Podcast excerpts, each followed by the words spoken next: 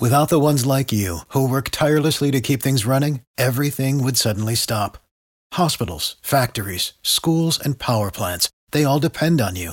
No matter the weather, emergency, or time of day, you're the ones who get it done. At Grainger, we're here for you with professional grade industrial supplies. Count on real time product availability and fast delivery. Call clickgrainger.com or just stop by. Grainger for the ones who get it done. Common sense. It's not so common anymore. That's why we need Scott Anez more than ever. It's time for Anez Sez.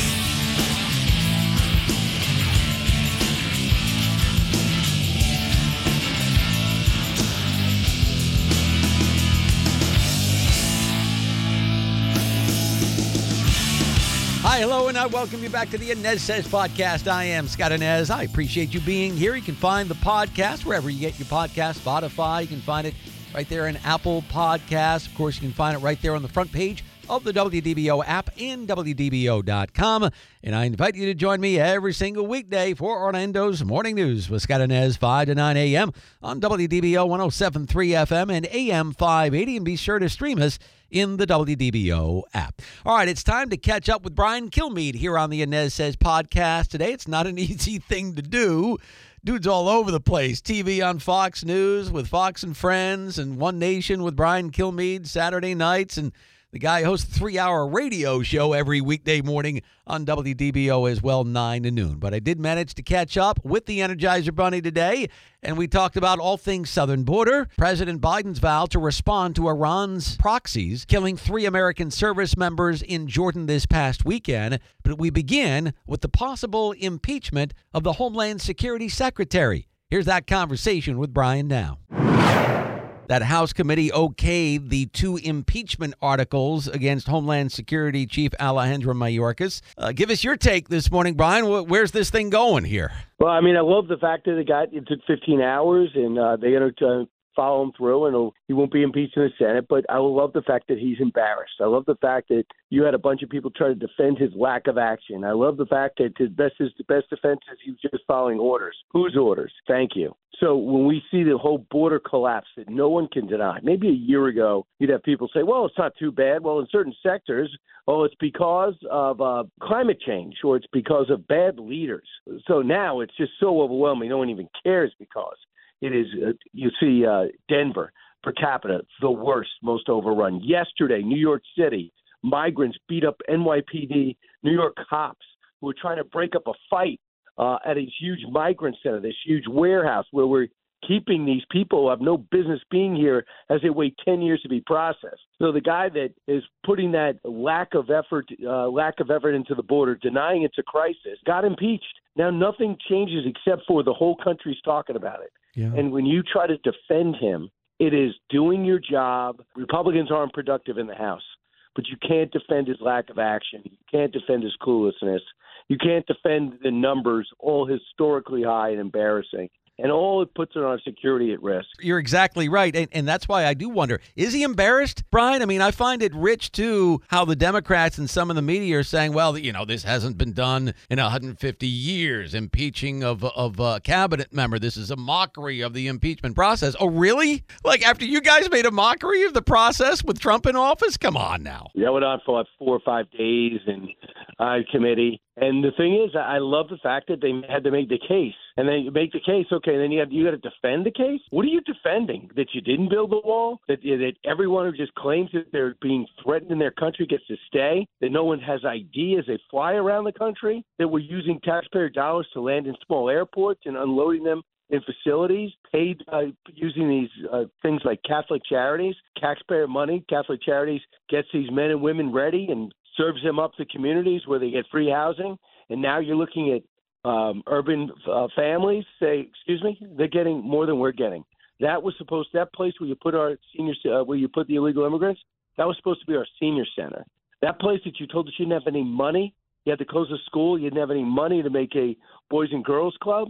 Oh, wait a second. Now you have money to make it a migrant shelter. You didn't have any money to make it a homeless shelter, but now you can give it to people from other countries who look very able bodied, ready to work. Why are they here? Many are gang members. So you're seeing them in working class communities They're not dumping them in Beverly Hills. And that and when a handful showed up in Martha's Vineyard, there was a worldwide panic. Here's the depressing thing about this entire border story here, Brian. You know, conviction of Mayorkas has a snowball chance of, in hell in the Senate there. And, and frankly, even if lightning struck, and he was convicted, Biden would just put somebody else in that spot who would carry out his policy, which is basically to look the other way at the southern border, Brian. Yeah, I mean, it's hard to imagine someone more incompetent unless Pete Buttigieg wanted to expand his portfolio. so uh, I don't know who would ever take that job. When you'd say, "Excuse me, you're just you're setting me up." Hell. All right. Speaking of the border, this uh, this border so-called deal there in the aid package to Ukraine and Israel, it looks as if it's dead on arrival. The deal would allow reportedly 5,000 migrants across the border each day, which is absolutely mind-boggling. What are you hearing about this right now, Brian? Well, it's it's dead. I, you know, the House made it clear don't even bring it up. I don't think it might even finish it, let alone go to the Senate. So, you know, right now it is uh, when you see what, what's sold. I've been talking to Senator Lankford pretty consistently, mm-hmm. and there's a lot of really good things in the bill. The problem is there's too much discretion, and when you see President Biden yesterday, by the way, solely dis- disrespectful, yelling during uh, important answering important questions about uh, retaliatory strikes uh, at or possibly at Iran uh, talking about this uh, border deal, and he does it in front of a helicopter, does not sit in front of a vestibule, even make a statement in a normal setting.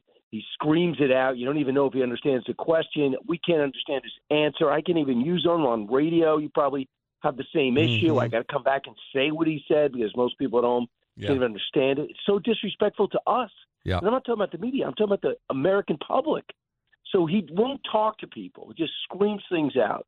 And then he goes, I need the power to close the border. that is that is so insulting. When he reversed all the executive decisions that President Trump put in place, he could put them all right back. Now he says, I need the power and the money. Right. You just gave $163 million to this UNRWA organization who found out there took part in the October 7th attacks. You give that money and you go put that you put that money and you give it to the border people. You make sure Border Patrol has their overtime that for some reason they haven't gotten yet. You have a conversation with the Border Patrol, uh, uh, the uh, Customs and Border Patrol president, union president, the only union he won't talk to, who you haven't talked to in two years. And then you say, I don't have the power to do anything. Yeah. As soon as I heard that, I said, this is going to give him a talking point. This is going to help him with the election. This is not going to help us with the border. So I think the maybe the best method is to wait it out. Well, speaking of waiting it out, the president says he knows what his response will be against Iran or the Iran proxies after the three American service members were killed on Sunday in Jordan. We, the American people, we don't know what that response is because we haven't seen it yet. Here we are on Wednesday, Brian. Nothing from this administration. What's your take about the lack of action, at least so far, by the Biden White House? There's the Washington Post has this column today uh, in terms of what happened mm-hmm. in uh, Jordan, and it says, "Look, hit back, but you need a plan. Uh, whatever you're doing to Houthi rebels is only emboldening them. Whatever you're trying to do to Iran with your outstretched hand and your tolerance is only emboldening them. Whatever you're doing militarily in the area is not deterring them. And whatever where our troops are sleeping at night, they're not protected. You have to get a plan. You cannot wing it. Our people deserve better. Remember, Navy SEALs boarding ships of the sea. We lose two. Uh, boarding that ship, a successful operation as they were moving uh, moving armaments uh, to Hamas. Fine, but we lose two Navy SEALs boarding the vessel. But what is the plan? And you have to think it out. All we're doing is reacting to one-off incidents, hoping that they miss, hoping our missile defense works. That's not the way Americans do it. So even the Washington Post is saying, "Get your act together." Even give me a bad plan. So, and I will hit at the time and, and the place that I choose. We've heard, how many times have we heard that? We also heard that idiotic statement, "Don't." Mm-hmm. How many how many more times do do we need to hear "Don't" to understand it didn't work? Thanks to Brian Kilmeade for appearing on the Anez Sez podcast today. That's going to wrap it up for the podcast. Join me on the radio every weekday morning, Orlando's Morning News with Scott Anez, 5 to 9 a.m. on WDBO 107.3 FM and AM 580. I'll see you next time. For the ones who work hard to ensure their crew can always go the extra mile, and the ones who get in early so everyone can go home on time, there's Grainger, offering professional grade supplies backed by product experts so you can quickly and easily find what you need. Plus, you can count on access to a committed team ready to go the extra mile for you. Call, clickgrainger.com, or just stop by. Grainger, for the ones who get it done.